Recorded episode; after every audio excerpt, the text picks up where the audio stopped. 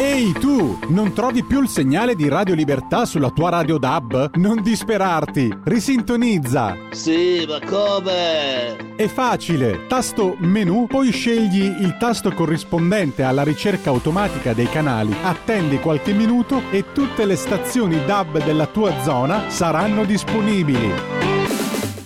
Rieccoci, siete sempre sulle magiche, magiche, magiche onde di Radio Libertà. Questo è Chilometro Zoom. Antonino Danna, Lorenzo Viviani al microfono con voi. Le 18.04, quasi è 05. Eh, credo che la telefonata che avete, ascolta- che avete ascoltato sia una silloge della grande confusione che regna in certe aree politiche del nostro paese a proposito di questa vicenda. Eh, provocaz- di più Antonino, ma sì. la gente, cioè guarda, uno può fare le analisi geopolitiche che vuole.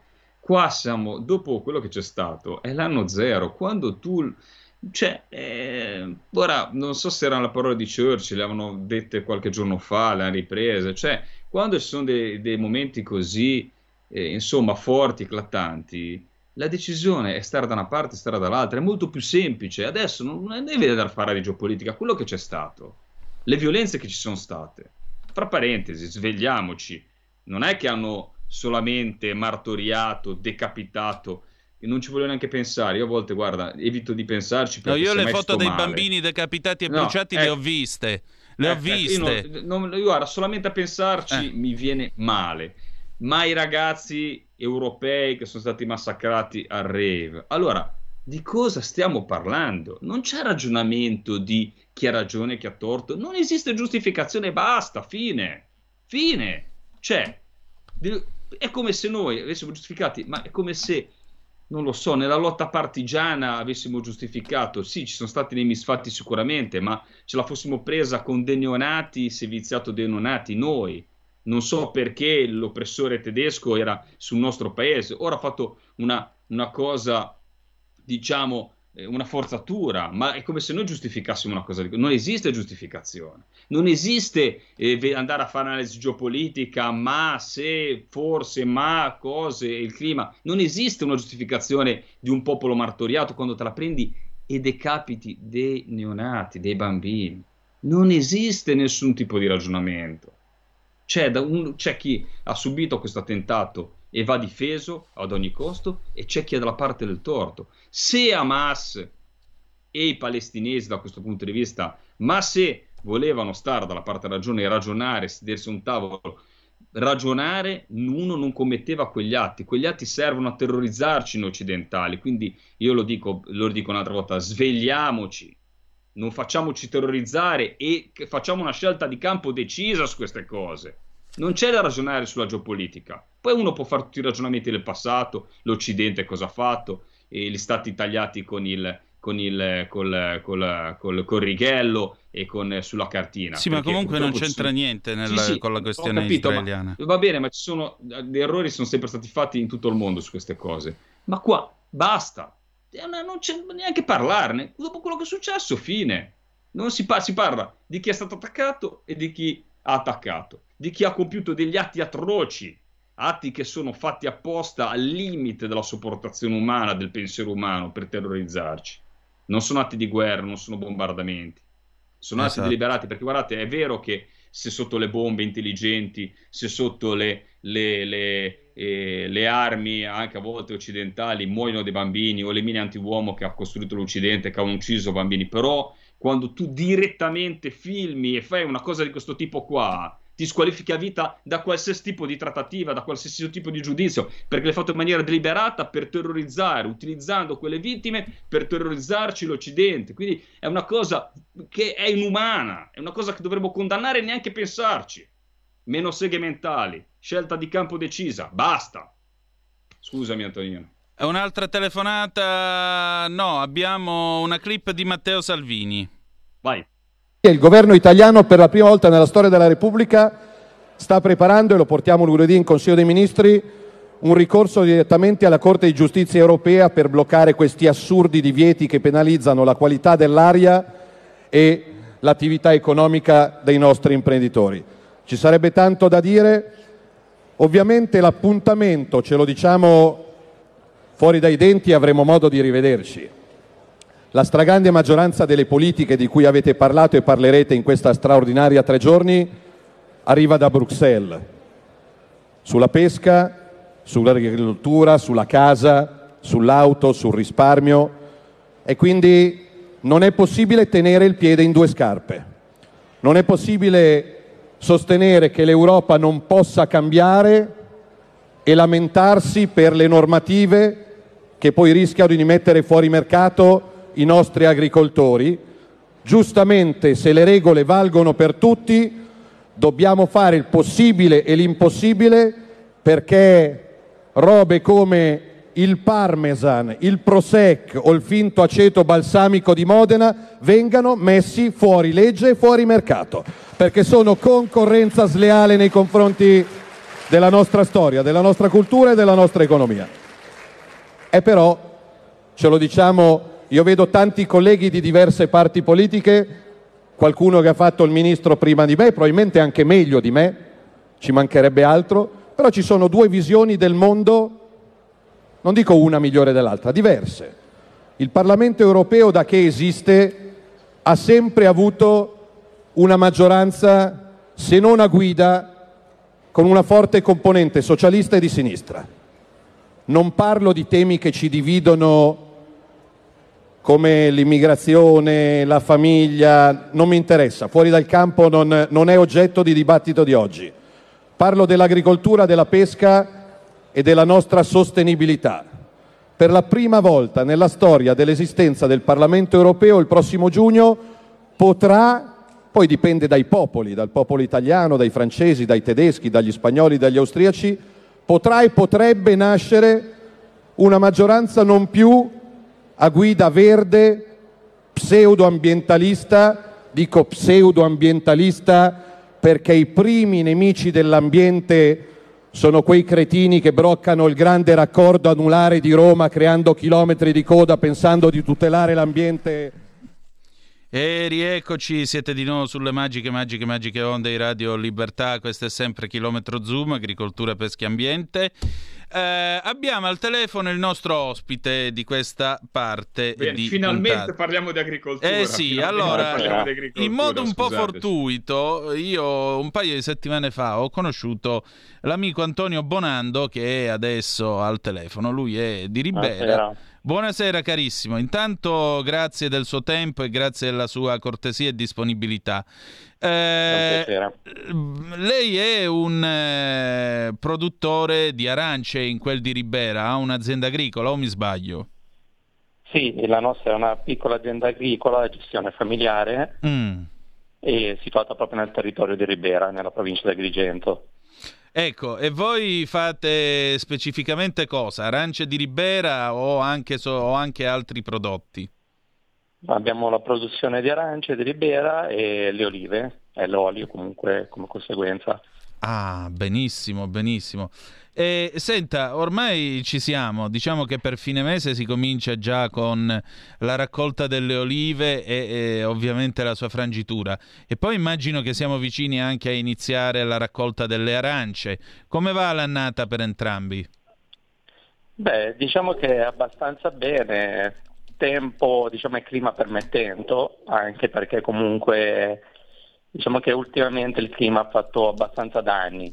Mm. Fortunatamente da noi un po' a macchie, diciamo. Ha colpito alcuni posti nelle vicinanze e altre si sono salvate, diciamo.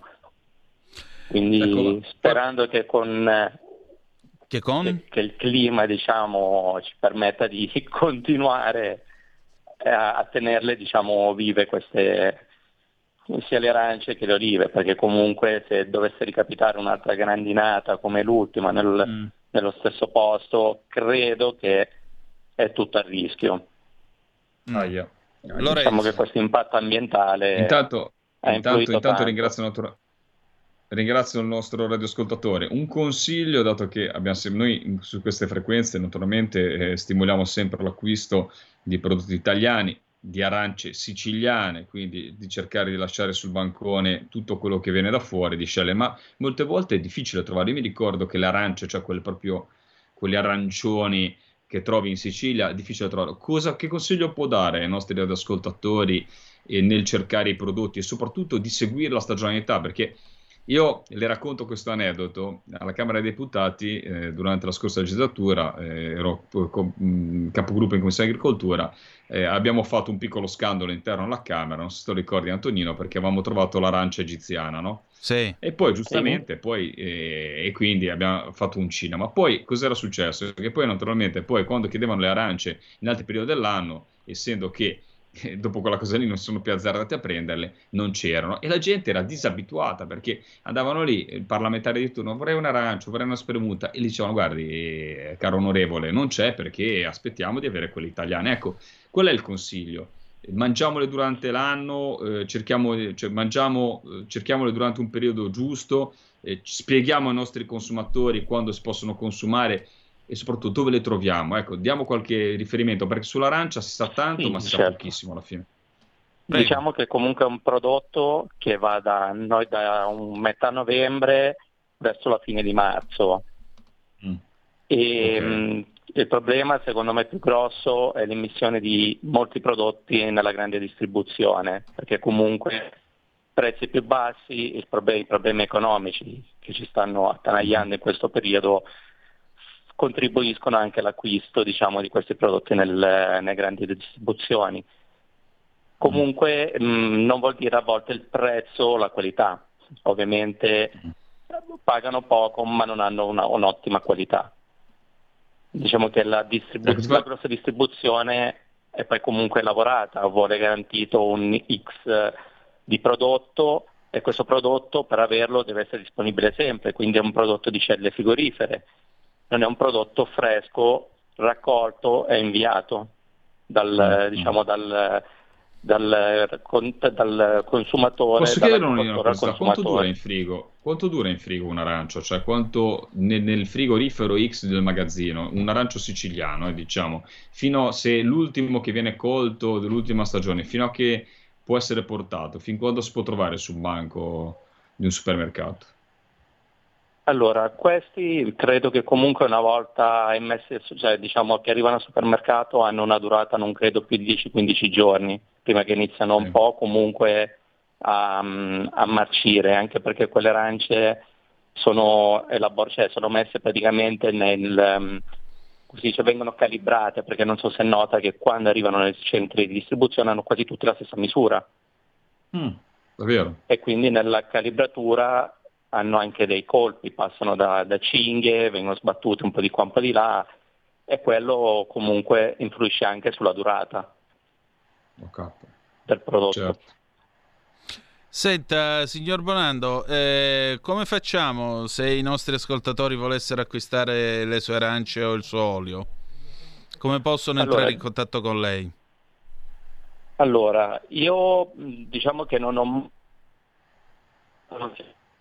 perché per me eh, ok è vero che la pubblicità è l'anima del commercio, ma io ho sempre preferito il passaparola, mm. perché comunque la gente sa quello che compra da chi lo compra. Mm. E se comunque volessero comprare io sono disponibile nella, a Milano e provincia e se vogliono segnarsi il numero, il mio numero è 320 sì. 711 9523. Ecco, ve lo ripetiamo, 320 711 9523. Ve lo ripetiamo un'ultima volta, 320 711 9523. Direi che da metà novembre in poi ogni momento è quello giusto. Direi di sì. Benissimo. Quest'anno le arance come si annunciano? L'annata com'è rispetto all'anno scorso? No, è abbastanza buona, abbastanza buona. Diciamo che sono sempre buone anche perché diciamo che vengono coltivate da noi con dedizione. Mm. La gente spende tanto in acqua perché comunque da noi il clima è molto caldo, vanno coltivate e, e irrigate tanto. Certo. Quindi comunque diciamo che il sudore ripaga alla fine, dai. È vero, ha voglia. Bene. Bene, avremo modo di risentirci presto allora. Grazie signor Bonando. La ringrazio, buonasera. Buonasera. Buonasera, buonasera grazie, grazie. Allora, Lorenzo. Allora, Antonino, no, riprendevo le parole di Matteo, parlava di questa comunità europea. Martedì sarò, te lo preannuncio, anzi, vi, se vuoi ci colleghiamo in serata, sarò ancora in macchina, quindi possiamo fare un aggiornamento, almeno mi fate, farete un po' di compagnia come radioascoltatori della Libertà nel lungo viaggio verso Strasburgo in macchina, perché andremo a vedere il voto della plenaria, vedremo chi è stato dalla parte dei pescatori e chi no, vedremo chi vorrà mettere le telecamere a bordo delle barche da pesca come sorvegliati speciali, no? perché i problemi della delinquenza, i problemi dell'Europa non sono tutto lo sfaccello che succede nelle bailleur francesi, non sono tutti i problemi economici che ci attanagliano, non sono tutta questa fiera, sono mettere le telecamere a bordo dei pescatori perché dobbiamo vedere eh, fa, cosa fanno? Fra parentesi, io vorrei dirti, Antonino, che tanti eh, pescatori fanno anche i bisognini dove non è il bagno fuori bordo, quindi ci sarà uno spettacolo a luci rosse in diretta sulle telecamere collegate con l'autorità marittima. Quindi, insomma, uno spettacolo. Andremo a dar battaglia, andremo naturalmente a portare le nostre tesi, che sono quelle di una gestione delle risorse itiche consapevole, fatta bene, anche con dei limiti, eh, la diluizione di sforzo di pesca, tutto quello che volete, ma non col preconcetto che si parla di persone disoneste, non, pa- non può partire dal preconcetto di dire eh, sono delinquenti a prescindere, quindi dato che non ci sentiamo eh, da, da, questo punto di vista come dei, dei delinquenti, dei sorvegliati speciali, dei, dei... allora sinceramente penso che sia importante andarlo a fare, anche se mi costerà quasi otto ore e mezza di macchina, andata più ritorno. Eh, immagino, infatti. Guarda, eh, c'è poco da dire qui. Il punto è che eh, l'Unione Europea, anziché occuparsi delle cose serie e della catastrofe che sta avvenendo a margine dei suoi confini, naturalmente pensa a eh, mettere le videocamere, le webcam a bordo dei vostri pescherecci, perché figuriamoci, io davvero certe volte mi prenderei a schiaffi da solo, guarda, perché è veramente senza senso tutto quello che certe Ma volte... Credimi, stasera, cose, stasera questa cosa che mi stai raccontando, ti giuro, mi sembra una cosa così senza senso. Ma non è che senza senso, che è l'ennesima cosa che ti dice ma cosa ci sta a fare in questo paese? Ma mm. cosa ci sta a fare in questa Italia? Cosa sta a fare in questa Europa? Un imprenditore sano di mente prende e costru- cerca un altro paese che dà un po' di credito in più per andare a lavorarci. E pensate che sarebbe, io lo dico da pescatore, non fatevi prendere in giro, è giusto, giustamente c'è un overfishing, c'è uno sfruttamento eccessivo delle risorse che sì, sulle poche risorse, sulle poche specifiche che consumiamo, perché ora facciamo un sondaggio, non abbiamo il tempo, lo facciamo la prossima settimana.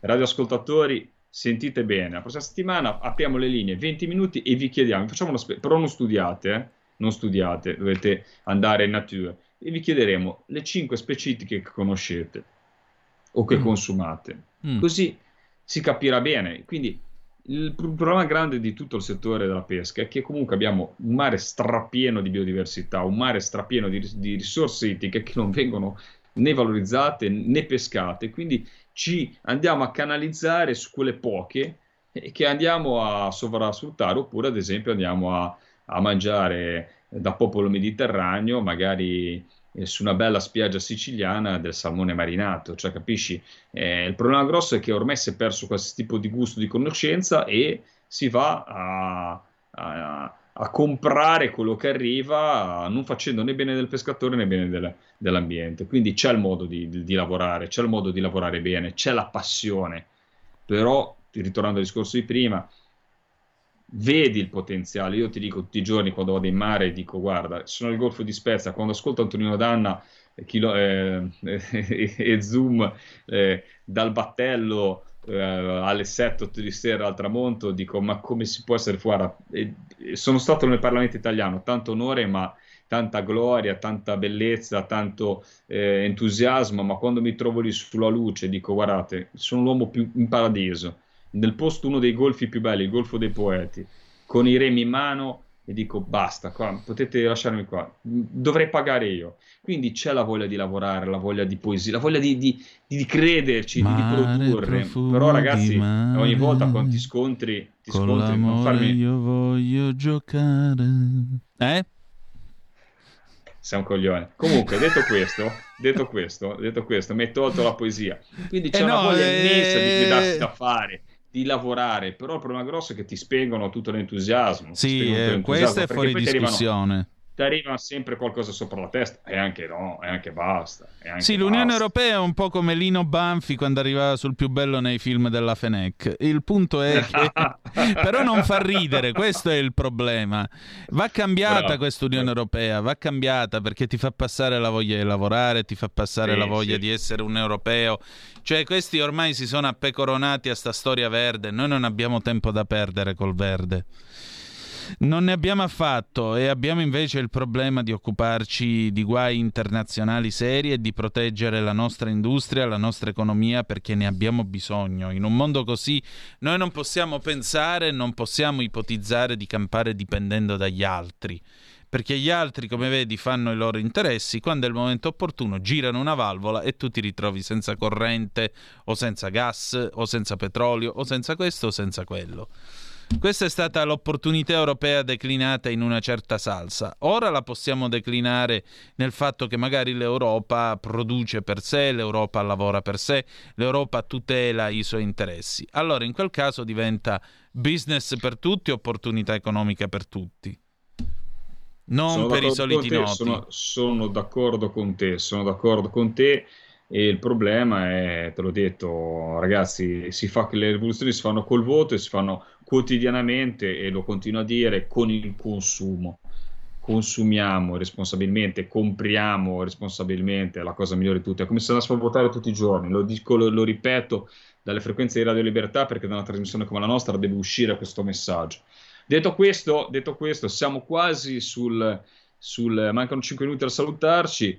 Eh, Antonina, è stata una puntata che abbiamo dedicato poco al mondo dell'agricoltura, al mondo della pesca, ma era secondo me necessario. Ora io eh, la prossima settimana cercherò di rintracciare nuovamente il nostro amico Alessandro certo. Cappelli, vi spiegherà cosa vuol dire fermo biologico, vi spiegherà anche i problemi di un settore che sta subendo, turna, come si dice alla mia parte, un'altra volta il caro gasolio perché il prezzo alle stelle, e i fermobiologici che non vengono pagati dal 2021 perché legati a dei fondi europei bloccati e quindi la gente si ferma si continua a fermare senza però avere nessun tipo di ristoro. E il fatto che ci sono una stagionalità, quindi in Liguria, in, tutto, in gran parte del Tirreno, non ci sono barche che portano pesci in terra, quindi anche la consapevolezza di sapere quali sono i prodotti freschi. Come vi diremo il prossimo anno, quando inizierà il fermo biologico del pesce spada, vi diremo, ma state un po' a sentire, andate a fare, vi proporremo un, laboratorio da fare tutti al sabato sera, tanto vi capiterà magari di andare a mangiare un trancio di pesce spada al ristorante e saprete bene quando non è possibile mangiarlo, se non è magari congelato, quindi vi devo dire che è congelato, insomma, perché c'è un periodo di tre mesi che non si può mangiare, quindi vi lasceremo dei consigli utili anche per essere un consumatore, magari, perdonami la parola, posso dire una parolaccia? Prego magari un po' cagacazzo, cioè che senso che arrivi lì e se vai dal ristoratore e, e magari insomma li fai, li fai uscire un po', eh, un po' di senno al ristoratore, però più consapevole, più attento e guardate che è un bene per tutti, è un bene anche per la ristorazione perché il consumatore attento alza il livello e fa e tiene, e è una cosa, guardate, senza criminalizzare nessuno, i ristoratori il 99,9% lavorano bene con la qualità. C'è da dire che tanti, sapendo che la gente ormai non fa più caso se mangia i totani congelati che vengono dal, dalle, dall'Atlantico o i calamaretti pescati davanti a Genova e non ne, non ne, ha più il gusto per trovare la differenza, dice ma chi me lo fa fare? Butto giù, facile, butto giù una cosa congelata. Invece essere un, consapo- un consumatore che chiede informato e tutto aumenta, stimola anche a lavorare e naturalmente stimola la richiesta di prodotto ittico nostrano e quindi riusciamo anche a dare veramente un risvolto economico ai nostri pescatori. Parleremo la prossima settimana anche di peste suina, eh, avremo gli aggiornamenti, insomma avremo una serie di, di, di, temi caldi, senza contare che faremo un approfondimento. Ora era, aspetterei forse quasi, Antonino, di avere un momento un po' più calmo per parlare di agricoltura certo. israeliana, perché insomma adesso sembriamo certo. degli usciti di Gabina che in un momento Appunto. così grave parliamo di agricoltura, però avremo anche delle, delle, dei membri dell'ambasciata israeliana che insomma grazie al nostro amico Formentini eh, avranno il piacere di parlare, di descriverci quei territori, di spiegarci il, la grande rivoluzione verde, ma verde veramente, non green, che è un green diciamo eh, di facciata ecologico, ambientalista eh, di quarto ordine, una rivoluzione green fatta eh, facendo diventare il deserto una, un, un, giardino dell'Eden come hanno fatto gli israeliani nei tempi passati. Io vi ringrazio naturalmente per essere stati con noi, una puntata un po' atipica, ma è il pathos, il sentimento è quello che è in questo momento, quindi siamo tutti caldi da queste, questa discussione. L'importante, ragazzi, è, lo, dico, lo dico sempre, niente paura. Il terrore non ci deve sopraffare ci deve essere una risposta, dobbiamo cancellarlo, dobbiamo essere più forti di queste immagini, più forti di quello che ci stanno propinando, condannarle senza, senza me, senza ma, ed essere un popolo unito che crede in qualcosa. Siamo più forti noi di queste cose, siamo più forti noi del terrore, però bisogna crederci e non bisogna nascondersi dietro lo spioncino di casa pensando fortunatamente non è toccato a me, perché domani mattina toccherà a ognuno di noi. Esatto. I pacifisti Un caro sono... a tutti voi. Grazie, i pacifisti sono quelli che danno da mangiare al coccodrillo sperando che se li mangi per ultimi. Winston Churchill. Grazie Lorenzo, a venerdì prossimo. Grazie a tutti voi, grazie Ciao. per sopportarci e supportarci. Ciao, un abbraccio. Avete ascoltato Chilometro Zero.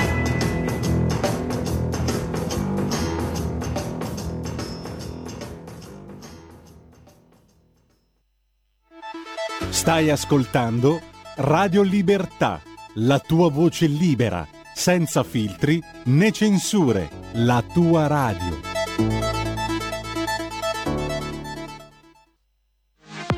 La tua radio è ascoltabile anche con la televisione in digitale. Sul telecomando della televisione digitale o del tuo ricevitore digitale puoi scegliere se vedere la TV o ascoltare la radio risintonizza i canali radio e troverai anche Radio Libertà, canale 252.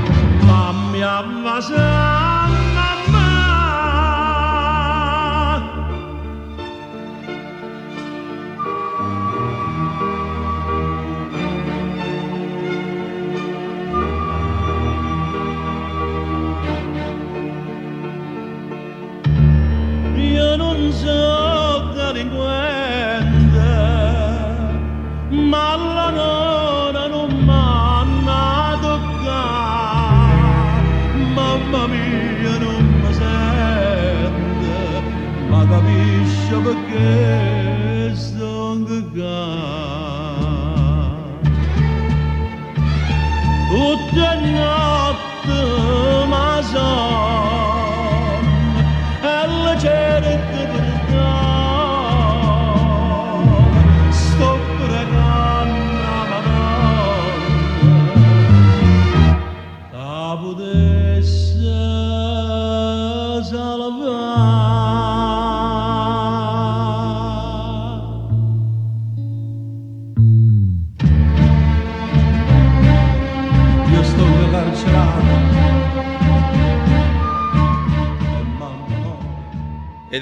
Mario Merola, carcerato 1981, sono le 18.34, amici e amici miei, ma non dall'avventura, siete sempre sulle magiche, magiche, magiche onde di Radio Libertà. Antonino Danna al microfono con voi. Allora, bella gente, facciamo un patto.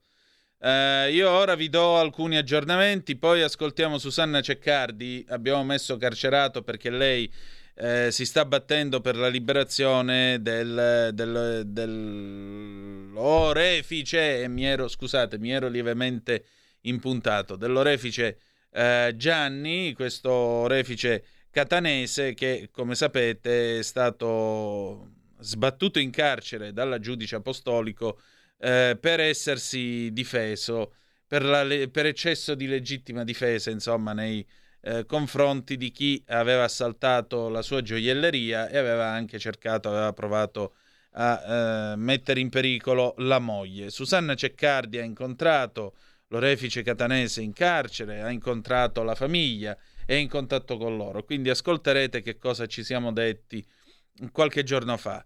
A seguire parliamo delle elezioni in Polonia con il nostro amico Vladimiro Regiok che è corrispondente dall'Italia di Neziela, che è la famiglia cristiana eh, polacca.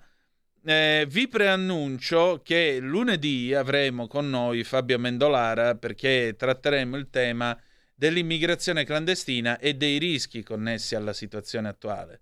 Perché sì, il rischio è che quelli che scappano dalle guerre non siano tutti gente per bene e probabilmente possa arrivare qualche personaggio deciso invece a fare brutte cose sul territorio europeo e non solo di questo paese. Per cui a maggior ragione lunedì non perdete la puntata, ci sarà con noi su AdSby, parleremo anche con lei eh, perché se ci avete fatto caso comunque il mondo islamico, eh, i leader vari ed eventuali nulla hanno detto in questa vicenda ed è una cosa preoccupante.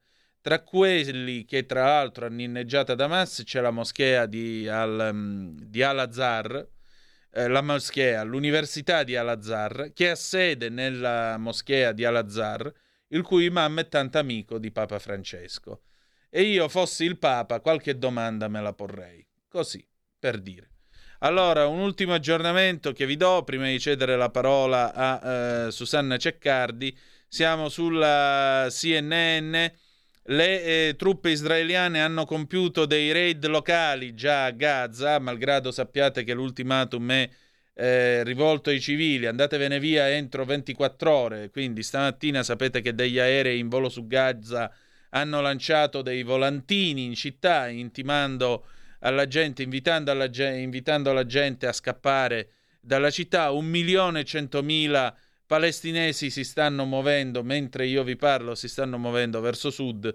Vi ripeto, è un posto, la striscia di Gaza, che è grande due volte le dimensioni della città di Milano. Quindi è come se in questo momento un milione e centomila milanesi stessero scappando tutti tra Bergamo e Brescia e non oltre. Pensate voi la situazione com'è.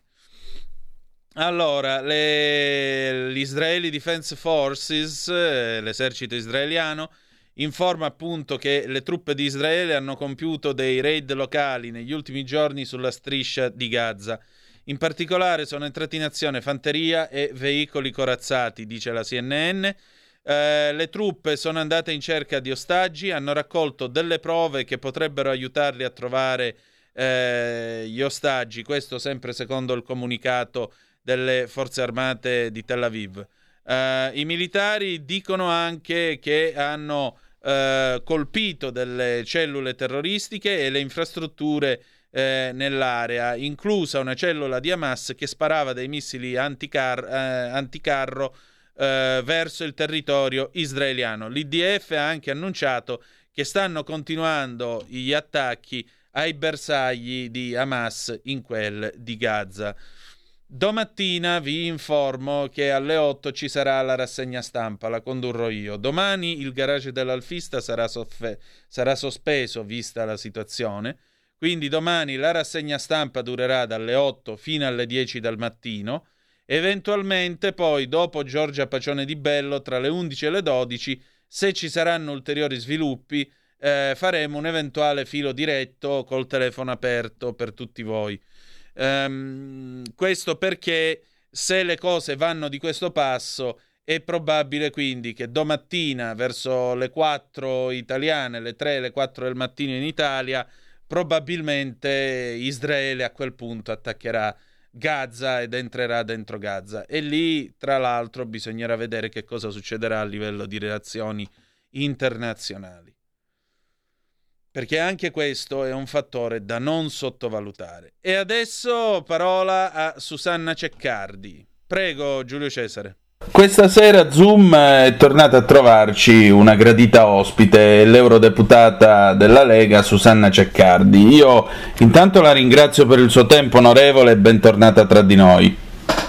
Buonasera e grazie dell'invito, è sempre un piacere. Grazie. Allora, nei giorni scorsi è circolato sui social un suo filmato nel quale raccontava la vicenda del, mm, del gioielliere catanese Gianni, Gianni, Guido Gianni, che sta scontando una condanna di addirittura 12 anni in eh, carcere, non ha ricevuto la grazia dal presidente Mattarella e tutto questo perché eh, secondo eh, la giudice che l'ha condannato, la giudice eh, apostolico, insomma, eh, lui avrebbe esagerato, avrebbe esagerato nella difesa, eh, nella legittima difesa, ehm, uccidendo quei due rapinatori che avevano assaltato il suo negozio. Ecco, lei che cosa sta facendo sotto questo profilo? Allora, grazie di avermi chiamata in particolare su uh, questo tema che mi sta particolarmente a cuore.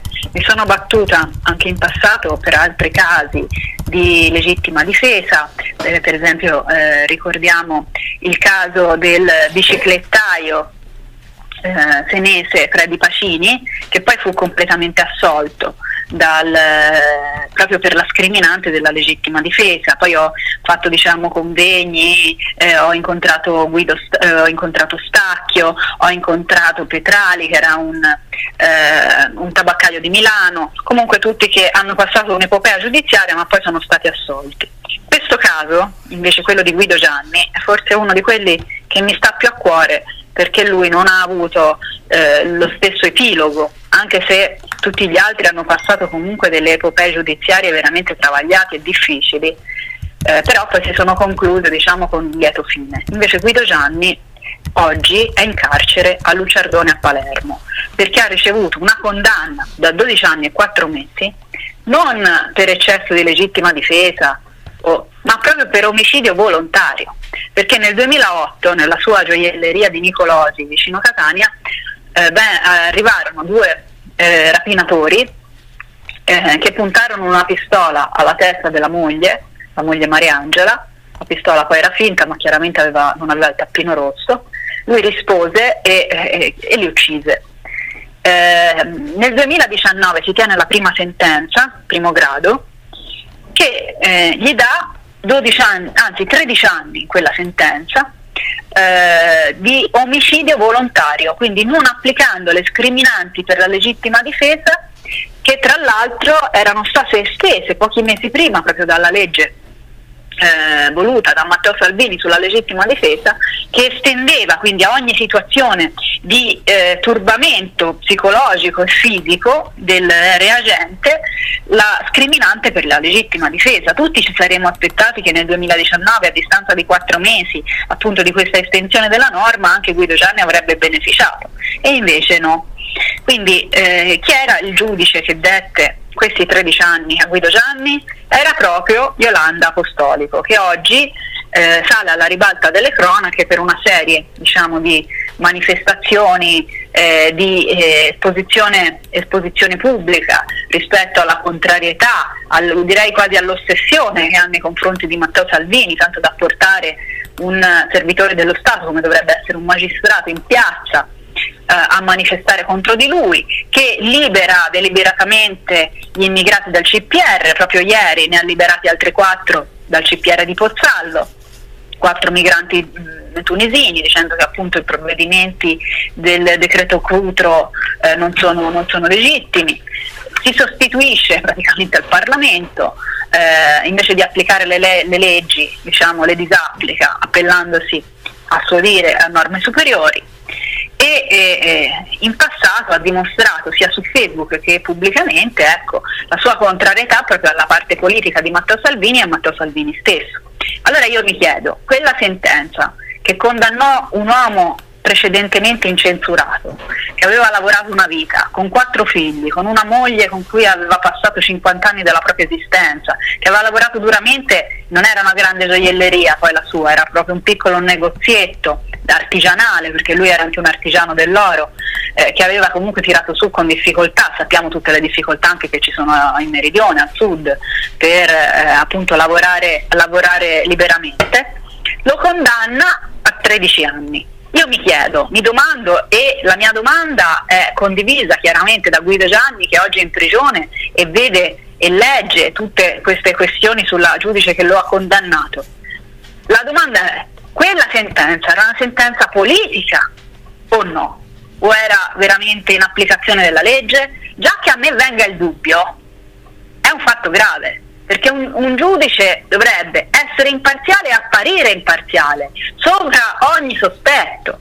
Ma se oggi noi, non sono la sola, ad avere il sospetto che quelle, quella di, dei, dei, dei, migranti tunisini, quella del, di Guido Gianni, fossero sentenze politiche, significa che qualcosa non funziona. Questo è poco ma sicuro. Il problema è che dall'altro lato chi difende la giudice apostolico dice vabbè ma questo in realtà è un, dossiera- è un dossieraggio che viene fatto dalla Lega segnatamente. E mi pare che qui stiamo indicando la luna ma si guarda la punta del dito. Ma io impazzisco quando sento la sinistra che dice la colpa è di chi girava il video cioè, lei non è, non è, che il video l'hanno girato a casa dell'apostolico, no? nel, nel, bagno di casa o in camera da letto. Il video è stato girato in una piazza pubblica, in una manifestazione che è pubblica, dove oggi con i video purtroppo tutti siamo soggetti no? a essere individuati, filmati in qualsiasi nostra manifestazione. Quindi che il problema sia chi ha filmato il video, che non è assolutamente un reato, eh. cioè filmare in una pubblica piazza, una pubblica, eh, una pubblica, manifestazione, se fosse stata io lì e avessi filmato l'apostolico non avrei commesso alcun reato e neanche se l'avessi divulgata, perché è informazione stai su, su pubblica piazza e puoi filmare chi vuoi, non c'entra niente la, la, la, privacy su pubblica piazza. Quindi lei se, ieri sera proprio è stata mostrata anche dalle telecamere di Quarta Repubblica se non sbaglio, eh, proprio in motorino con il marito senza casco. Ora, questa è chiaramente un'infrazione minore, no? Però dà il segno di una persona che sia un po' sopra le regole, che viva sopra le regole, che si senta veramente superiore alla legge. Ogni volta che ognuno di noi va in tribunale per testimoniare o come imputato o come diciamo vittima, vede una eh, frase no? eh, la legge è uguale per tutti. La legge è uguale per tutti, poi i magistrati sono sottoposti soltanto alla legge, io direi che lei non si sente sottoposta neanche a quella, perché dalle, dalle diciamo, esternazioni che ha e dai comportamenti che ha sembra che si senta superiore alla legge stessa. Senta, uscendo dal tema appunto della eh, del giudice apostolico, tornando però indietro al problema rappresentato dalla legittima difesa. Intanto se non sbaglio lei è in contatto con la famiglia di Gianni o comunque li ha incontrati o sbaglio? Sì, io ho incontrato la moglie Mariangela, ho incontrato la figlia, Oh, le sento periodicamente anche per dargli un po' di conforto. Eh, ho incontrato nel corso di una visita che io feci a Lucciardone, abbiamo incontrato un po' dei detenuti eh, che stavano facendo insomma, delle attività quotidiane, ho potuto incontrare anche Guido Gianni e devo dire che sono rimasta estremamente eh, colpita da questo uomo che è un uomo di una gentilezza proprio estrema, di una educazione estrema che era un incensurato che è lì a dividere una piccola cella con altri detenuti che hanno commesso insomma, reati molto efferati eh, perché nella sezione diciamo, in cui è rinchiuso Guido Gianni chiaramente ci sono gli omicidi e, e, lui è considerato omicida perché si è praticamente difeso nella sua gioielleria ma gli altri che condividono la cella con lui non hanno avuto diciamo, la stessa dinamica. No? Certo. Quindi anche pensare a, a quest'uomo rinchiuso in una sezione di eh, criminali efferati, eh, che, con una famiglia che lo aspetta a casa, con eh, tutta una situazione diciamo, eh, eh, psicologica complessa no? alle spalle, con, ormai ha oltre 60 anni, ha dei problemi di salute, quindi la sua sofferenza è amplificata là dentro. E da, da, quel, da quell'incontro, da quel momento, mi sembra che sono stata a Luciardone a gennaio scorso, a gennaio 2023, io devo dire che penso a lui molto spesso, perché diciamo nei suoi occhi e nel suo atteggiamento ho potuto vedere quello di un uomo comune, potrebbe essere stato forse mio padre, un familiare, una persona che conosco, probabilmente nella sua condizione avrebbe reagito alla stessa maniera. Questo che mi, diciamo, mi, mi, mi, mi affligge di più, pensare che al posto di Guido Gianni ci potevano essere tante persone per bene. Esattamente. Ecco, eh, cosa si può fare per evitare nuovi casi Gianni? Eh, la legge c'è, cioè, la legge sulla legittima difesa come è formulata appunto anche grazie alla Lega nel 2019 è una legge giusta. Noi dobbiamo eh, vigilare affinché quella legge venga applicata, affinché appunto eh, la discrezionalità poi dei singoli eh, giudici non ecceda quella che è la legge. E, ora, eh, diciamo che su Guido Gianni purtroppo la sentenza è arrivata in Cassazione, quindi in terzo grado di giudizio, e quello che si può fare per lui è chiedere eh, che venga concessa la grazia al Presidente della Repubblica, questo è l'ultimo appello. Però anche vista la buona condotta che chiaramente Guido Gianni ha, viste le dinamiche, visto tutto quello che sta succedendo anche ne... io spero che veramente il Presidente della Repubblica rivaluti il caso di eh, Guido Gianni e quindi che si ottenga una grazia o almeno una grazia parziale, dati anche i suoi, eh, suoi, il suo stato di salute, lo porti ai domiciliari. Esattamente. Un'ultima cosa, onorevole. Lei eh, ci allontaniamo un momento dalla questione di Gianni. Lei ieri ha preso una posizione molto eh, dura a proposito dell'imam, se non sbaglio, di Pisa, che aveva parlato, aveva giustificato l'attacco di Hamas in Israele. Com'è possibile che nel nostro paese, nelle moschee, predichino queste cose? Questo è un altro tema che mi sta molto a cuore. L'imam di Pisa, in un'intervista due giorni fa alla Nazione, definisce gli attacchi, quindi contro civili, contro bambini, contro donne violentate, contro eh, anziani, eh, l'attacco di Hamas, un'azione di resistenza. Ora, tutti noi abbiamo potuto vedere le immagini atroci, quello che sta accadendo, che è accaduto in Israele, l'attacco indiscriminato di Hamas, è un attacco che non ha precedenti nemmeno nella guerra dello Yom Kippur del 73 ci fu un attacco di queste proporzioni, di questo tipo, eh, come numero di morti in un così breve tempo. Quindi è veramente, si può davvero definire l'11 settembre israeliano. E che un imam che guida una comunità importante come quella di Pisa, eh, con una serie di fedeli musulmani che sono quindi no, guidati, perché l'imam significa guida, eh, guidati da questa persona, che la definisca un'azione di resistenza, eh, sono dichiarazioni non solo vergognose eh, da, da censurare, ma sono dichiarazioni pericolosissime perché tutti gli islamici e gli fedeli che eh, seguono quella comunità possono appunto eh, essere fomentati da queste parole d'odio e noi sappiamo bene che il terrorismo non è circoscritto soltanto alla, alla, alla regione eh, israelo-palestinese, ma eh, purtroppo lo hanno portato eh, più volte a casa nostra anche in Europa. Io sono molto preoccupata per questi venti di guerra che spirano anche attraverso l'Europa e arrivano tramite le moschee, luoghi di aggregazione, luoghi di culto, direttamente alle, fron- alle frange più fondamentaliste che sono nascoste in Europa. Domani sarà il venerdì, giorno di festa, quindi per per eh, gli islamici ed è un giorno da attenzionare particolarmente per la nostra sicurezza, anche nelle città europee. Io eh, sono a Bruxelles in questo momento, ci sono dei quartieri completamente islamizzati dove la polizia entra a fatica, come il quartiere di Molenbeek, come il quartiere di Saint-Jean. Eh, pensiamo che insomma, i rifugiati del, il, gli attentatori del Bataclan si rifugiarono proprio in questi quartieri, scappando da Parigi, perché sono quartieri off limits per le forze di polizia e per le autorità europee.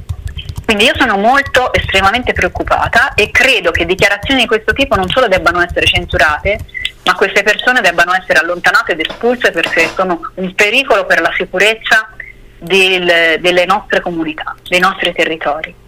Questo significa, e tra l'altro la, le dichiarazioni di, dell'imam di Pisa non sono isolate, perché sebbene in maniera più sottile, in maniera diciamo un pochino più furba, no? tra virgolette, anche le dichiarazioni dell'imam di Firenze sono molto gravi. E, e, quindi diciamo che queste non sono posizioni isolate, ma si strizza l'occhio praticamente in una maniera più esplicita o meno al terrorismo di Hamas. Quindi l'attenzione delle nostre forze dell'ordine di intelligence in questo momento deve essere massima, perché non è un bel momento neanche per noi in Europa. Esatto non è assolutamente un buon momento anche per noi in Europa. Eh, per esempio in Inghilterra non hanno voluto illuminare lo stadio di Wembley, l'arco davanti allo stadio di Wembley con i colori biancazzurri alla bandiera di Israele per paura di eh, proteste da parte delle altre comunità. Che Europa è questa qua? È un'Europa che ha paura, è un'Europa, un Occidente che retrocede rispetto e di fronte ai suoi stessi valori che invece dovrebbe difendere strenuamente, è un'Europa debole. E noi questa Europa debole appunto l'abbiamo cercato di svegliarla più volte, no? di, Europa svegliati, Europa eh, tira fuori l'orgoglio di essere europei veramente.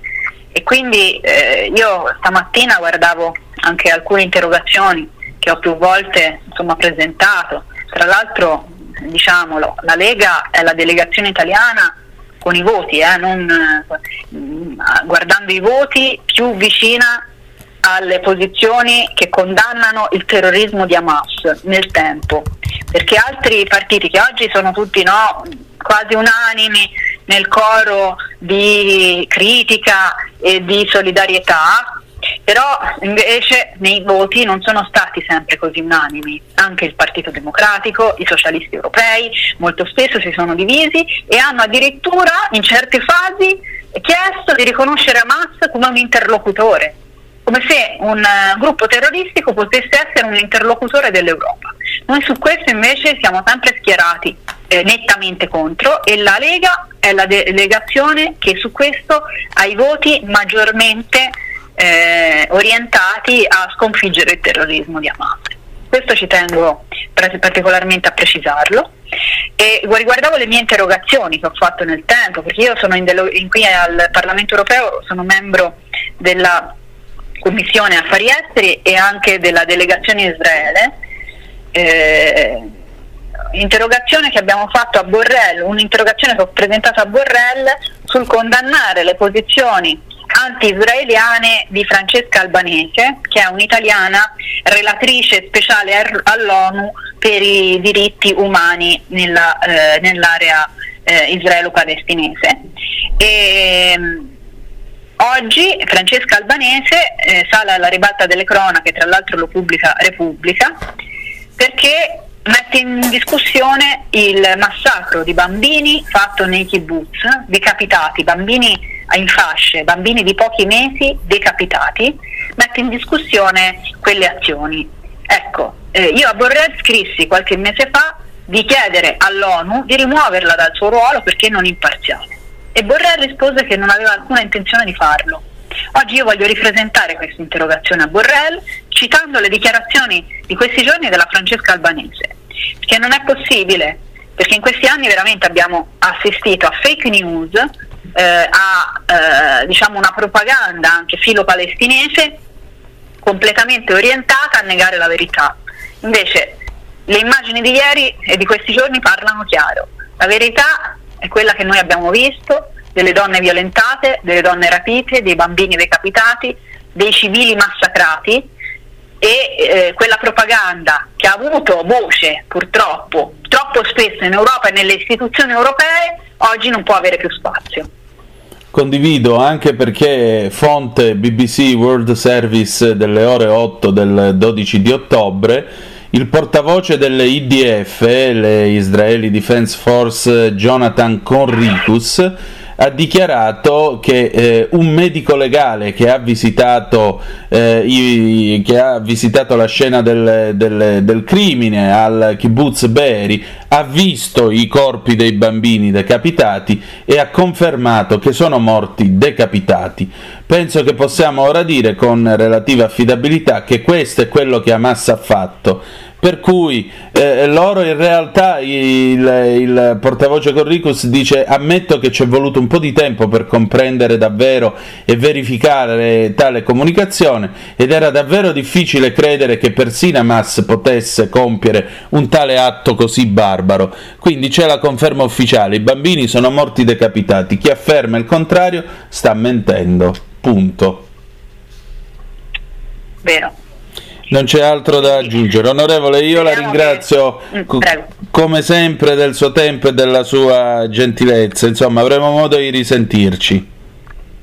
Grazie, grazie a voi e anche per l'opera meritoria di informazione che fate ogni giorno, veramente libera. Questa è Radio Libertà di nome e di fatto. Grazie, grazie davvero.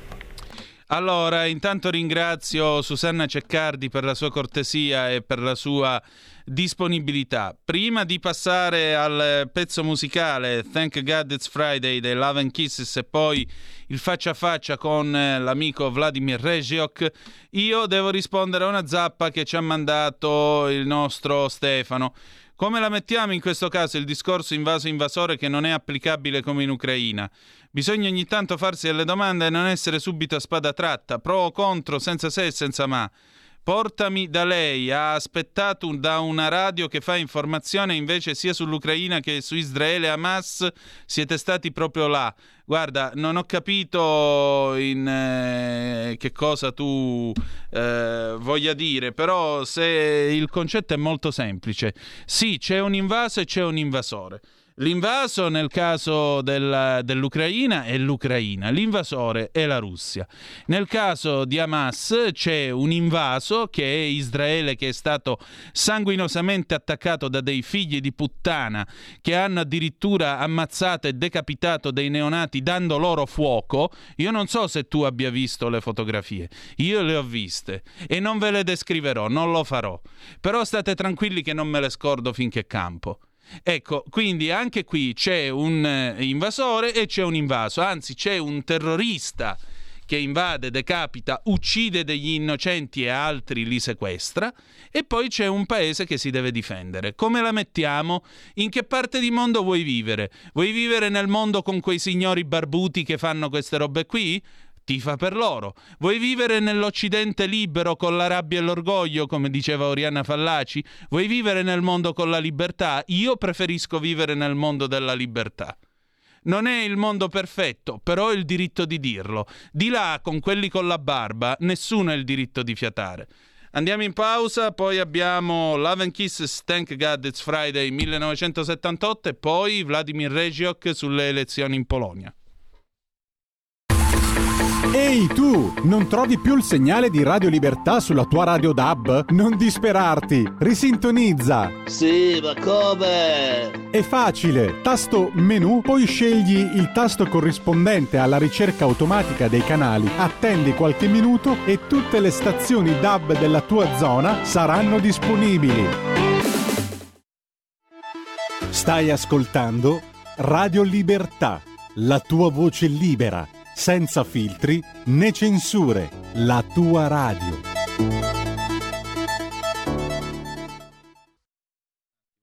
Aspetta un attimo.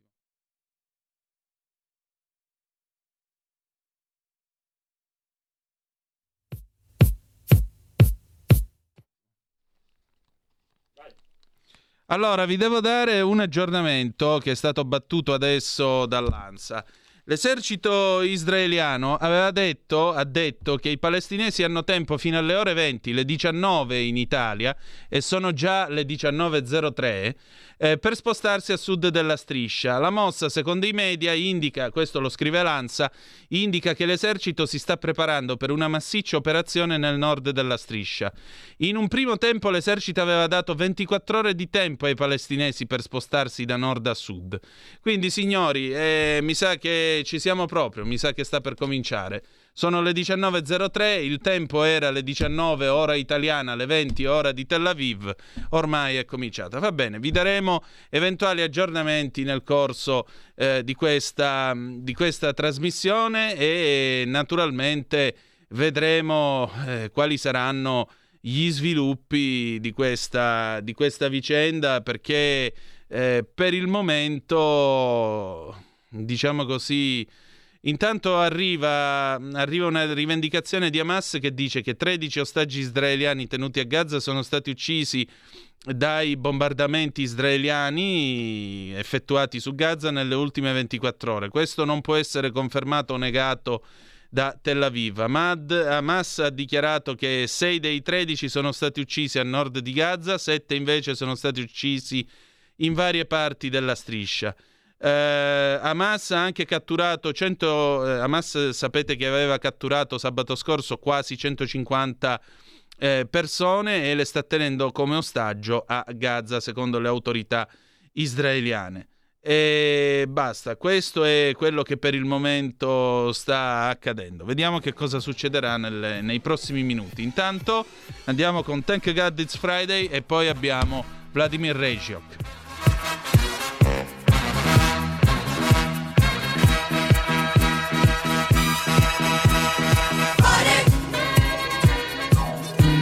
Thank God it's Friday. Friday. Thank God it's Friday.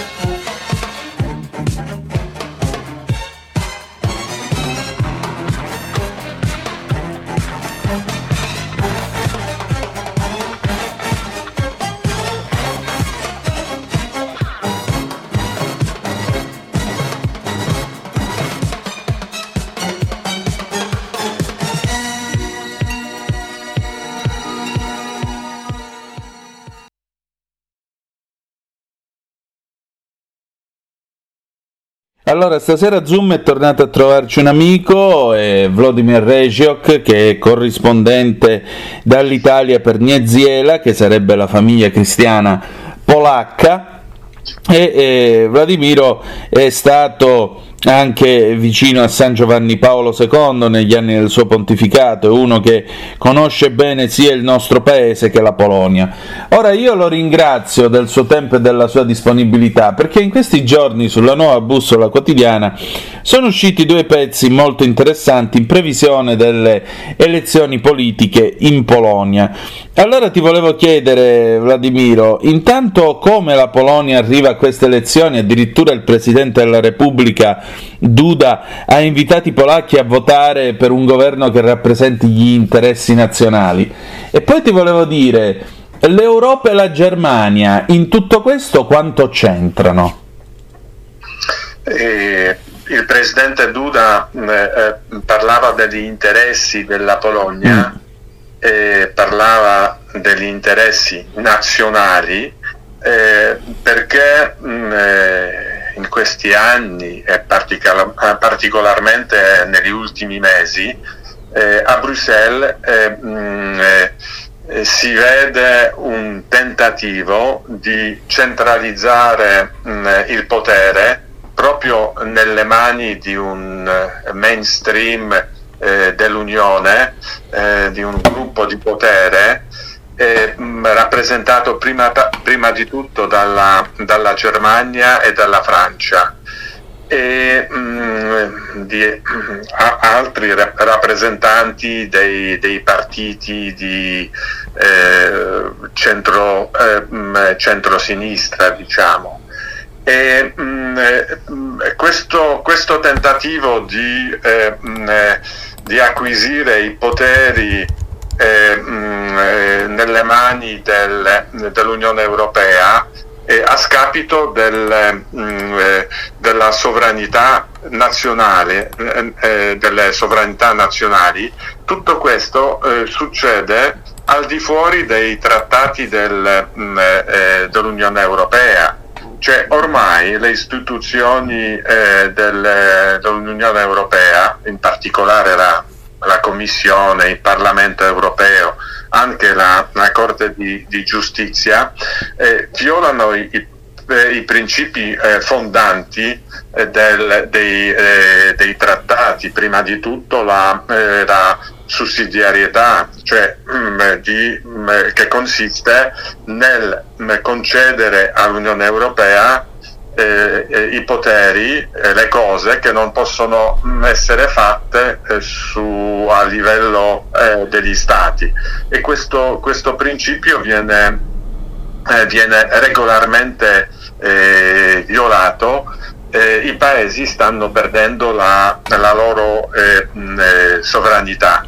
E proprio re- recentemente c'è questo un tentativo eh, di, di, di, cinque gruppi politici del eh, Parlamento europeo, eh, mh, opposto eh, solo il gruppo dei conservatori e reformatori, che estende il, il catalogo delle, delle, competenze in 11 mh, aree che mh, mm, praticamente riguardano tutto, riguardano eh, clima, eh, riguardano salute pubblica, riguardano la, l'agricoltura, riguardano il, eh, la sanità, per esempio, la, i diritti sessuali compresi, eh, eh, eh, infrastrutture, affari esteri.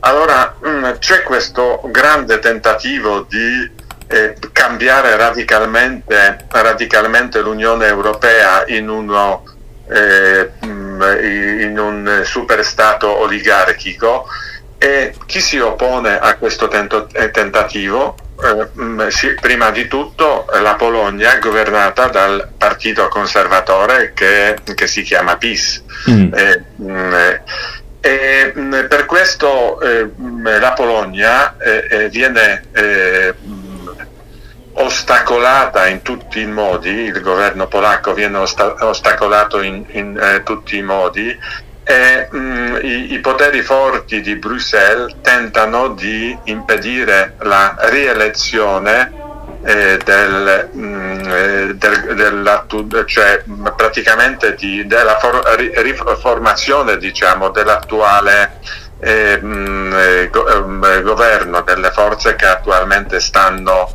eh, stanno al, mh, al potere. E, mh, il più grande interesse eh, in questa, questa operazione ha mh, la, la Germania che percepisce la Polonia eh, anche come un, eh, un concorrente mh, economico. un, eh, eh, in eh, la Polonia ha fatto un grande balzo in avanti per quanto riguarda lo sviluppo, lo sviluppo economico eh, che, mh, che non piace ai, ai tedeschi. Eh, I tedeschi che vogliono dominare l'Unione Europea devono avere anche i vicini più, più deboli. Eh, sono i tedeschi che, che sono contrari eh, alla mh, costruzione di un grande porto di eh, container a Świnoujście perché farebbe eh, concorrenza al porto di Amburgo, eh, si oppongono a, mh, eh, allo- a- mh, alle mh, eh, centrali eh, elettriche mh, eh, nucleari in Polonia, eh, vogliono chiudere le, le miniere di carbone sempre in Polonia e insomma vogliono acquistare le, le ditte statali polacche e mh, per questo mh, eh, le- l'in- l'ingerenza della, della Germania in, questo, mh, in queste elezioni è palese. E non ci eh, scordiamo che c'erano eh, mh, i pronunciamenti eh, antigovernativi da parte di, le- di Ursula von der Leyen, che è il presidente della Commissione, ma prima di tutto è tedesca, e anche ehm, i pronunciamenti molto più aggressivi contro la Polonia eh, di, eh, di Weber, che è il presidente del Partito eh, Popolare, ma è prima di tutto tedesco. E, mm, eh, eh, ci sono anche tante, mh, eh, mh, tante mosse mh, eh, a Bruxelles eh, contro, la, eh, contro la Polonia. Eh, recentemente hanno, eh, nel- nel- si è discusso a Bruxelles di, un, di, un, di uno scandalo dei visti, presunto scandalo dei visti in Polonia, eh, mh, che era una, una palese fake news, eh, cioè si accusava la Polonia di concedere facilmente i visti per, eh, per i cittadini del, del terzo mondo, diciamo, e, perché mh, eh, insomma le- i consolati concedevano prima di tutto il permesso di soggiorno eh, mh, che dava la possibilità di richiedere il visto di soggiorno. E, e, mh, hanno confuso i permessi di, eh, per il lavoro eh, con, i- con i visti, ma è una- un esempio di, di- di questa ingerenza eh, nel processo elettorale perché si è discusso di questa cosa il 9 ottobre, cioè mh, le- la, la discu- la discussione era rinviabile, ma si è tentata l'ultima spallata eh, contro il governo di, di Varsavia. Certo. Senti, in tutto questo succede un'altra cosa. George Soros si sta comprando mezza stampa polacca. Come mai? E, mh, parliamo sempre dello stesso uh, processo. E, mh, eh, il governo, l'attuale governo eh, polacco e la visione del mondo, dell'Europa eh, e anche la visione antropologica, diciamo, eh, del partito attualmente de- a- al governo in Polonia non piace eh, a- a- ai personaggi come, come Soros. E Soros agisce come, mh, eh, in Polonia come, come agisce in tutto il mondo, finanziando le varie fondazioni, eh, mh, eh, mh, formando le elite eh, diciamo dei, dei paesi eh, cosiddette elite e prima di tutto con- eh, comprando i, eh, i- i media. E mh, questo è successo anche in Polonia proprio al- alla vigilia delle, delle elezioni perché mh, eh, Soros tramite eh, mh, eh, la, mh, le finanziarie, eh, insomma, dove ha le pa- partecipazioni, ha comprato una eh, rivista, eh, una testata eh, prestigiosa eh, mh, di stampo eh, conservatore che si chiama Rzeczypospolita e, mh, è il secondo quotidiano per, eh, per diffusione e, mh, e questo mostra eh, mh, quante forze contrarie all'attuale governo si sono mosse per, eh, eh, per influenzare il risultato eh, delle prossime elezioni eh, in Polonia e, e anche per eh, promuovere le forze politiche eh, globaliste eh, sottomesse al, al potere, diciamo, ai poteri forti di Bruxelles e di, di Berlino. E, mh, e- e Soros eh, con i suoi eh, sodali di, di- di Bruxelles eh, agisce eh, anche in Polonia in, in questo modo. Certo. E senti, per arrivare alla fine di questo nostro colloquio, eh, in tutto questo, oltre alle elezioni, c'è anche questo tema dei referendum. Che, a quali referendum saranno chiamati i polacchi? Allora, insieme mh, alle elezioni amministrative mh, eh, mh, si, svolgeranno- si svolgerà anche il, rifu- ehm, il referendum che riguarda quattro argomenti. argomenti che eh, molto importanti per la vita della- eh, del paese e il risultato di, di- di- di quest- eh, di- eh, questo referendum in qualche modo condizioneranno eh, i- il governo futuro e mh, saranno anche un segnale mh, eh, eh, lanciato eh, dai polacchi, dalla nazione, dai, dai cittadini polacchi eh, verso Bruxelles. Allora, prima di tutto, mh, la prima domanda riguarda mh, eh, eh, eh, dice siete favorevoli alla, alla vendita dei beni statali entità, eh, a, a entità straniere? E, mh, è una, una- una domanda molto importante perché in Polonia c'erano eh, mh, c'era la- mh, subito dopo la, eh, la 89, no? 1989, c'era un processo di eh, privatizzazione che praticamente era una ehm, svendita di- dei beni di, di Stato eh, al capitale eh, straniero, ehm, straniero e mh, mh, queste cose succedono ancora grazie al governo eh, attuale eh, mh, certe, mh, certe ditte eh, mh, eh, strategiche sono tornate in mano al, eh, allo Stato e, eh, ma c'è sempre il rischio perché ci sono tanti, eh, tanti, tanti fondi stranieri, ci sono tanti mh,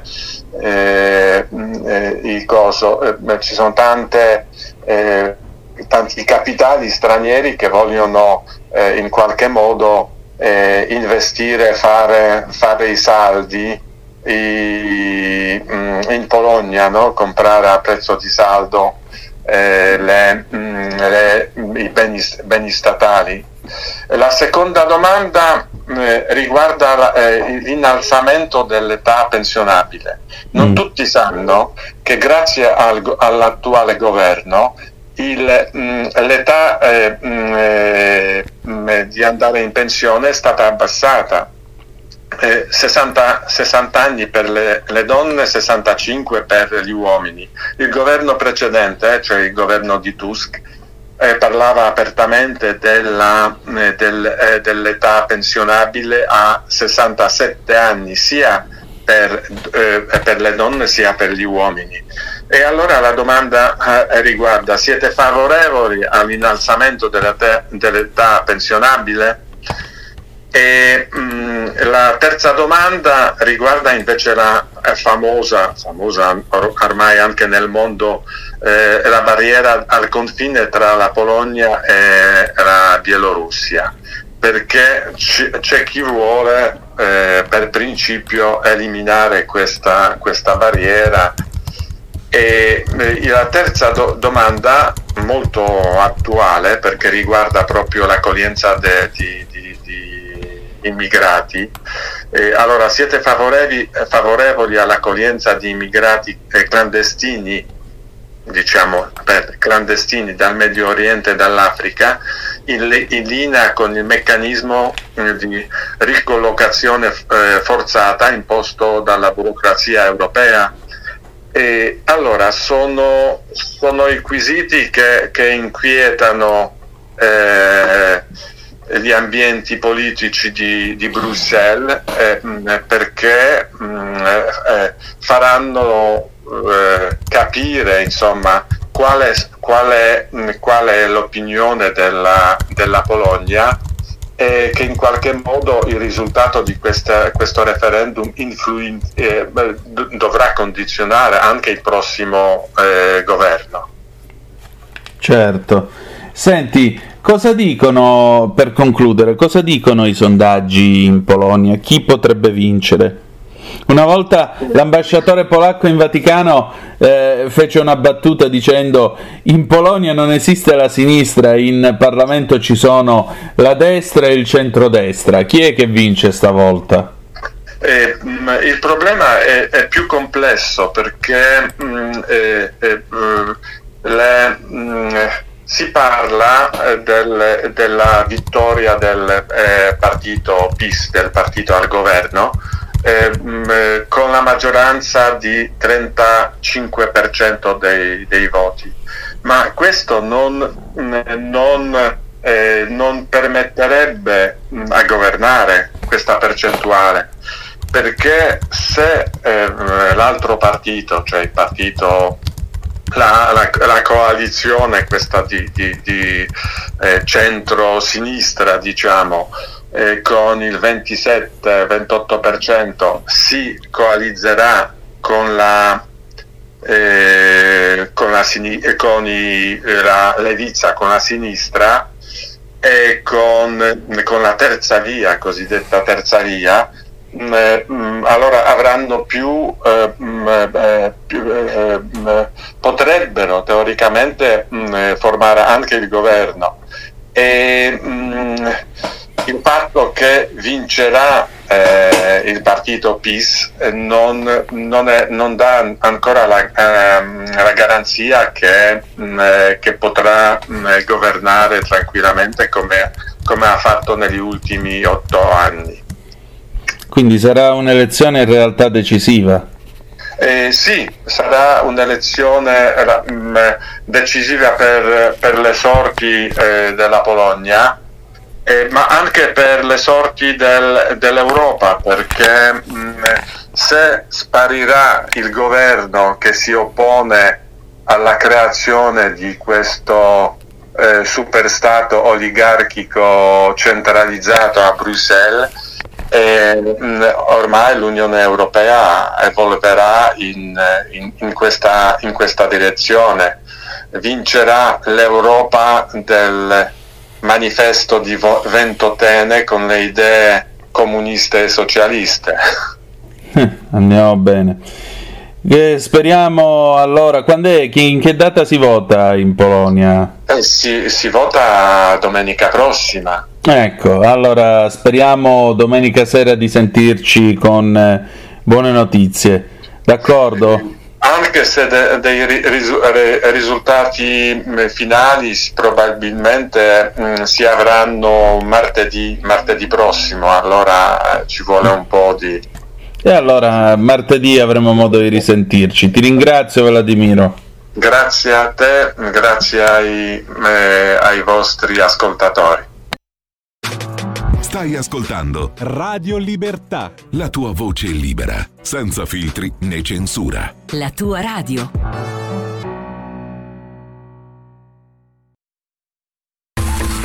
Ehi tu, non trovi più il segnale di Radio Libertà sulla tua radio DAB? Non disperarti, risintonizza. Sì, ma come? È facile, tasto menu, poi scegli il tasto corrispondente alla ricerca automatica dei canali, attendi qualche minuto e tutte le stazioni DAB della tua zona saranno disponibili. E rieccoci, siete di nuovo sulle magiche, magiche, magiche onde di Radio Libertà. Questo è sempre Zoom, il drive time in mezzo ai fatti. Antonino Danna al microfono con voi, le 19.29, quasi 19.30, ma eh, c'è una telefonata, Giulio Cesare, sì? Vediamo un attimo, la prendiamo subito e vediamo chi è. Pronto chi è là? Vediamo un po'. Pronto? Eccomi Michele Caruso. Ciao Michele, dimmi. Buonasera Antonino, mi pregio di intervenire sulla Talk Radio Radio Libertà in Zoom, il in mezzo ai fatti insieme a te. Dunque, eh, il punto di Michele Caruso. Mm. Altri giudici hanno seguito l'esempio mh, eh, del magistrato di Catania, eh, la giudice mh, apostolico, e hanno liberato dei richiedenti asilo. Ecco, eh, la valanga di provvedimenti dei giudici delle sezioni immigrazione contro il decreto Cutro sembra inarrestabile e si allarga di tribunale in tribunale. Una nuova pronuncia, questa volta del giudice della sezione immigrazione di Potenza, non convalida il trattenimento di un richiedente asilo tunisino disponendone la liberazione. Il caso riguarda anche un tunisino per il quale il, questore di Forlì aveva disposto il trattenimento in un CPR, due località entrambe assai lontane dal concetto di frontiera imprescindibile per l'applicazione delle procedure di frontiera. Ecco, io mh, mi chiederei ehm, che Dio non voglia che uno di questi clandestini liberati compia un atto di violenza, è quello che ha anche sostenuto tra l'altro il vice premier, nonché il ministro delle infrastrutture e il leader della Lega, Matteo Salvini, riferendosi alle sentenze di Catania. L'unica sua preoccupazione, aggiunto rispondendo alla domanda su chi avesse fornito il video che ritrae Apostolico in piazza a manifestare e urlare, è quella che mh, ha visto in quel video. Ciascuno nella propria vita privata fa quel che vuole, ma aver visto un giudice in piazza in mezzo a gente che dava dell'assassino ai poliziotti delle forze dell'ordine in divisa eh, non lo lascia tranquillo. Eh, lo stupisce che questo giudice continui a fare il suo lavoro sullo stesso dossier, liberando immigrati che questori vorrebbero trattenere. Ecco, possiamo vivere in un paese democratico come il nostro, libero, sicuro, ma anche dove ci sia una qualsiasi sicurezza? Ai posteri l'ardua sentenza. Intanto te ti chiedo un parere Antonino. Da Michele Caruso, grazie e buona serata, buon weekend a tutti. Eh, Michele, hai infilato il dito nella piaga. Si può vivere in un paese normale? Sì, basta fare la riforma della magistratura. Molto semplicemente, basta fare la riforma della magistratura e a questo punto è necessario che questa riforma si faccia, né più né meno.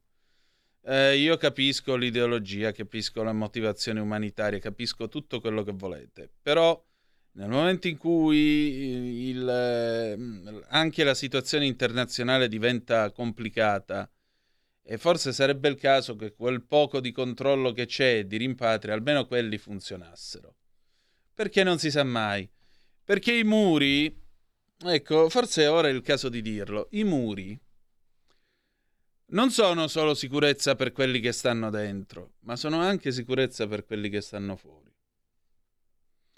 Perché sono la garanzia che nel bene e nel male quelli che stanno dentro non, non usciranno dai muri per andare a cercare di mettere le cose a posto, che è quello che sta succedendo da qualche parte nel mondo. Ora nessuno qui sta predicando di dichiarare guerra all'Africa, per carità.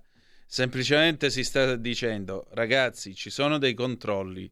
Questi controlli possono, specialmente in questa situazione politica internazionale, in questo momento storico possono garantire della sicurezza. Quindi, anziché fare i discorsi che i muri sono brutti, eccetera, eccetera, è meglio stare un pochettino attenti prima di attaccarli, i muri. Tutto qua. E detto ciò, sì alla riforma della magistratura. È ora che si faccia una seria riforma, che il governo la porti avanti e la porti avanti fino in fondo, perché anche qui queste sono quelle 3-4 cose serie che questo governo deve fare e sulle quali sarà ampiamente giudicato poi dagli elettori. Questo è qualcosa ovviamente sul fronte economico perché eh, un litro di benzina a 1,96 euro mi pare che eh, siano un po' troppo e forse sarebbe ora di provvedere anche sotto questo profilo, sarebbe anche questo il caso. Orbene, orbene, si sono fatte le eh, 19 e 34 in questo momento, allora ad, alle 19.40, correggimi se sbaglio Giulio Cesare, avremo il qui Parlamento, stasera vi dico già chi è che abbiamo, abbiamo eh, il ministro Tajani con eh, Simone Billi, giusto? Sì, eh, io faccio zampe di gallina, pensate, alle volte mi chiedo io stesso. Esatto, informativa sulla massa Israele. Alle volte mi chiedo io stesso che cacchio ho scritto. Vedete com'è la vita. Allora, eh, andiamo a vedere che cosa sta succedendo in quel eh, di Israele. Uh, nell'ordine, mh, mm, la CNN sei minuti fa, annuncio delle IDF, Israele al momento sta conducendo degli attacchi con i droni contro le basi degli Hezbollah in Libano. Uh, I rapporti iniziali, un drone dell'IDF al momento sta colpendo dei, mm, dei target che appartengono all'organizzazione terroristica di Hezbollah in Libano. Seguiranno dei dettagli. Eh, qualche, con, qualche informazione di contorno, dice la CNN. Il confine a nord tra Israele e Libano rimane uno dei più importanti e, e pericolosi in questa, zona, in questa regione così tormentata. A seguito degli attacchi a sorpresa di Hamas il 7 ottobre scorso, questa frontiera, che è stata per lungo tempo calma sin dalla guerra del 2006 tra Israele e Libano, adesso invece è molto, è molto nel mirino. Qualunque conflitto che dovesse scoppiare qui potrebbe dar fuoco, mh, mm, potrebbe eh, aggiungere ulteriore eh, benzina al fuoco che sta divampando dell'attuale guerra Hamas-Israel, attirando, eh, attirando in zona il più potente gruppo paramilitare del Medio Oriente, ovvero sia gli Hezbollah che sono appoggiati direttamente dall'Iran. Nel frattempo la BBC informa che eh, per il momento, ecco qua, ci sono, facciamo un recap della situazione. Eh, sono passate le ore 20 in Israele, scrive la BBC, e a Gaza la notte sta scendendo. Eh, in particolare, centinaia di residenti di Gaza sono per la strada, stanno scappando a sud dopo che Israele ha ordinato un'evacuazione entro 24 ore a partire dalla mattinata di oggi, 13 di ottobre 2023. Alcuni addirittura scappano a piedi in mancanza di eh, carburante per le automobili. Le Nazioni Unite dicono che è impossibile che i palestinesi possano rispettare l'ordine eh, dato da Israele e rispettarlo in queste 24 ore e che l'ordine di evacuazione impartito da Israele è orrendo. Hamas sta ancora lanciando dei razzi contro Ashkelon, eh, ovviamente da Gaza, e eh, Israele continua a bombardare la striscia. Eh, sono risuonate le sirene d'allarme per i razzi a Tel Aviv e nelle città dell'Interland eh, nel momento in cui Israele si stava preparando per l'inizio dello Shabbat, che eh, sapete che è il giorno del riposo, anche se, eh, vista la situazione, i treni e gli aerei in Israele continueranno, i servizi pubblici continueranno a funzionare per, anche con il sabato. Gli Stati Uniti d'America stanno ovviamente spingendo perché sia creata una zona sicura per i civili nella striscia di Gaza e questo lo ha detto il segretario di Stato americano Anthony Blinken in una conferenza stampa in Qatar. E poi morto un giornalista, eh, un eh, giornalista ha detto ai video, un cameraman in quel eh, del Libano meridionale, era un giornalista della, della Reuters, altri due colleghi sono stati feriti. Nella West Bank, che è guidata dall'autorità palestinese ma che è sotto occupazione israeliana, ci sono, de- ci sono stati dei tafferugli dopo alcune manifestazioni e 11 persone sono state uccise dai soldati israeliani. Questo è quello che sta succedendo mentre eh, vi parliamo. Aggiungiamo anche altra carne al fuoco, perché? Perché il primo ministro scozzese, Hamza Yousaf, eh, che è appunto di origini, ha la suocera nella striscia di Gaza, ha dichiarato che Israele sta andando troppo, giù, troppo a fondo in questa vicenda e che i civili innocenti di Gaza non possono essere considerati effetti collaterali. Ha anche detto, sempre il primo ministro scozzese Hamza Yousaf, che eh, ha paura per la situazione dei suoi parenti in quel di Gaza. Ha parlato poco dopo aver postato un video di sua suocera che descrive la situazione nella zona e dice che è in un vero stato di eh, pericolo. Yousaf ha chiesto alla comunità internazionale di eh, alzare la voce, ha detto che c'è bisogno di un cessate il fuoco, di un corridoio umanitario per permettere di eh, far entrare eh, ovviamente il cibo e permettere che la gente riesca a scappare dalla striscia di Gaza. Eh, riguardo alle azioni di Israele, il primo ministro scozzese ha dichiarato che il messaggio è molto semplice. Uomini e donne e bambini innocenti non possono essere delle vittime, non possono essere semplicemente ritenuti come danni collaterali eh, i fini non possono giustificare i mezzi, la punizione collettiva non può e non è giustificata. Il eh, Ministero degli Esteri di Londra ha dichiarato che tutti i cittadini britannici che si trovano nella striscia di Gaza devono rispettare l'ordine di evacuazione che è stato impartito da Tel Aviv. C'è poi un'analisi del collega Jeremy Bowen che scrive da, eh, da Gerusalemme, sempre per la BBC, a proposito eh, del fatto che è stato impartito quest'ordine di evacuazione da parte di Israele. Eh, la striscia di Gaza è lunga circa una quarantina di chilometri, molto stretta in alcune zone e eh, pesantemente popolata. Nella zona sud, dove gli israeliani hanno detto che i civili devono rifugiarsi, ci sono campi per rifugiati, terreni agricoli e alcuni villaggi ma è già una zona estremamente affollata e non ci sono risorse disponibili. Eh, parte di questo potrebbe essere, come qualcuno dice a Gaza, guerriglia psicologica per mettere pressione sulla popolazione, ma suona anche come la possibilità che gli israeliani vogliano avere le mani libere per utilizzare molta più potenza di fuoco nella parte nord della striscia di Gaza e contro Gaza stessa. Adesso noi chiudiamo con qui Parlamento, ci diamo appuntamento domattina alle ore 8 sulle magiche, magiche, magiche onde di Radio Libertà. La rassegna stampa andrà in onda fino alle 10, niente garage dell'Alfista e poi avremo un filo diretto dalle 11 a mezzogiorno con l'eventuale partecipazione del direttore Giulio Cainarca. Grazie per essere stati con noi, vi aspettiamo domani e ricordate che malgrado tutto The best is yet to come, il meglio, anche se stasera è difficile crederci. Deve ancora venire. Ci salutiamo con Ennio Morricone, i titoli di coda di Un sacco bello del 1980. E adesso niente, andiamo con il Qui Parlamento. Pronti? Qui Parlamento.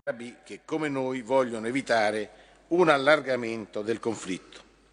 Non è un caso che proprio da Riyadh, Amman e dal Cairo siano venuti, siano venuti pronti e chiari inviti alla moderazione nel solco del contributo già profuso da Egitto e Giordania con gli Stati Uniti per il raggiungimento in febbraio e marzo delle intese di Aqaba e Sharm el Sheikh che avevano portato a un abbassamento del livello di tensione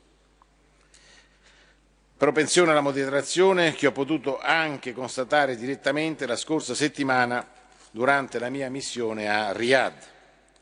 Nel pomeriggio di domenica ho avuto colloqui telefonici con il collega egiziano Shukri e il giordano Safadi. espresso espre- eh, apprezzamento per l'azione stabilizzatrice svolta da lunga data da Egitto e Giordania nella regione. Ho sottolineato in particolare l'importanza del ruolo di Amman quale custode dei luoghi sacri di Gerusalemme. A entrambi i ministri ho offerto la piena disponibilità dell'Italia a contribuire agli sforzi diplomatici. Nella stessa prospettiva ho parlato tra ieri e oggi con i colleghi di Emirati Arabi Uniti e Turchia, oltre che con il patriarca latino di Gerusalemme, il cardinale Pizzaballa. Prevedo numerosi altri contatti nelle prossime ore, ad esempio con i ministri di Qatar e Algeria. Vivere nel reciproco riconoscimento e per la realizzazione di due, di due diritti, quello di Israele ad esistere e vivere in pace e sicurezza, quello del popolo palestinese ad avere una patria. Rimane indispensabile recuperare quella visione per restituire una speranza alle popolazioni di questa martoriata regione. Credibile ed equilibrato, paese fondatore. Come ha ricordato lei, Ministro Tajani, ad oggi il bilancio ufficioso è pesantissimo. Le cifre le ha indicate lei prima, eh, più di 200 morti, 2 ostaggi. E grande impatto ha avuto nell'opinione pubblica italiana la notizia che sabato alla- all'alba c'è stato un attacco al festival Supernova nel sud di Israele, dove per ore i miliziani di Hamas hanno inseguito a bordo di jeep, moto, pick-up e addirittura deltaplani le persone, che- le persone ed i ragazzi che cercavano di fuggire, nascondersi, li hanno uccisi e li hanno sequestrati. Testimoni hanno raccontato di violenze, esecuzioni e stupri.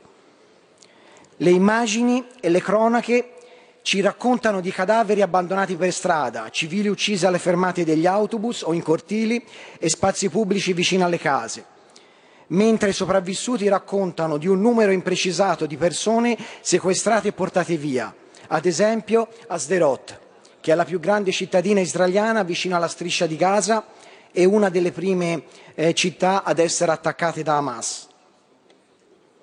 Colleghi, Hamas ha messo in atto una tremenda brutalità jihadista.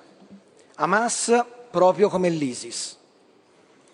Condanniamo fermamente questo feroce e vile attacco terroristico su più fronti messo in atto da Hamas, ribadiamo per Israele il diritto di vivere in pace e, come lei ha accennato, Ministro, anche per il popolo eh, palestinese di avere una patria. Voglio anche sottolineare come ci sia il grosso rischio di un coinvolgimento di Hezbollah che possa coinvolgere anche i nostri circa 1200 soldati della missione UNIFIL che sono dislocati al confine tra Israele e Libano, che lavorano per la pace e per sostenere le popolazioni locali. Questo atroce attacco di Hamas è esploso al sud, ma il rischio di, destabiliz- di- di destabil- di destabilizzazione riguarda anche il nord. Come lei stesso ha dichiarato, Ministro Traiani, ci dispiace vedere i salti di gioia in Parlamento a Teheran per quanto sta accadendo in Israele e condanniamo questa condotta del Parlamento iraniano. Ministro, è necessario fermare ogni sorta di finanziamento a Gaza dall'Italia o da privati italiani o associazioni italiane, perché c'è un forte rischio di finanziamenti indiretti ad Hamas. Esprimiamo quindi la nostra piena solidarietà al popolo israeliano. Siamo al fianco del popolo israeliano in questo difficile momento, ribadiamo con convinzione il nostro sostegno a lungo termine per Israele. Il nostro pensiero e la nostra preghiera sono costantemente rivolti al popolo israeliano. Auspichiamo la fine immediata degli attacchi, una rapida de-escalation del conflitto con una iniziativa diplomatica internazionale e, e auspichiamo che si possa mettere in atto iniziative umanitarie al più presto per diminuire le sofferenze di questa popolazione. Ministro, colleghi, il terrore non deve prevalere. Grazie. Qui Parlamento. Avete ascoltato Zoom, il drive time in mezzo ai fatti.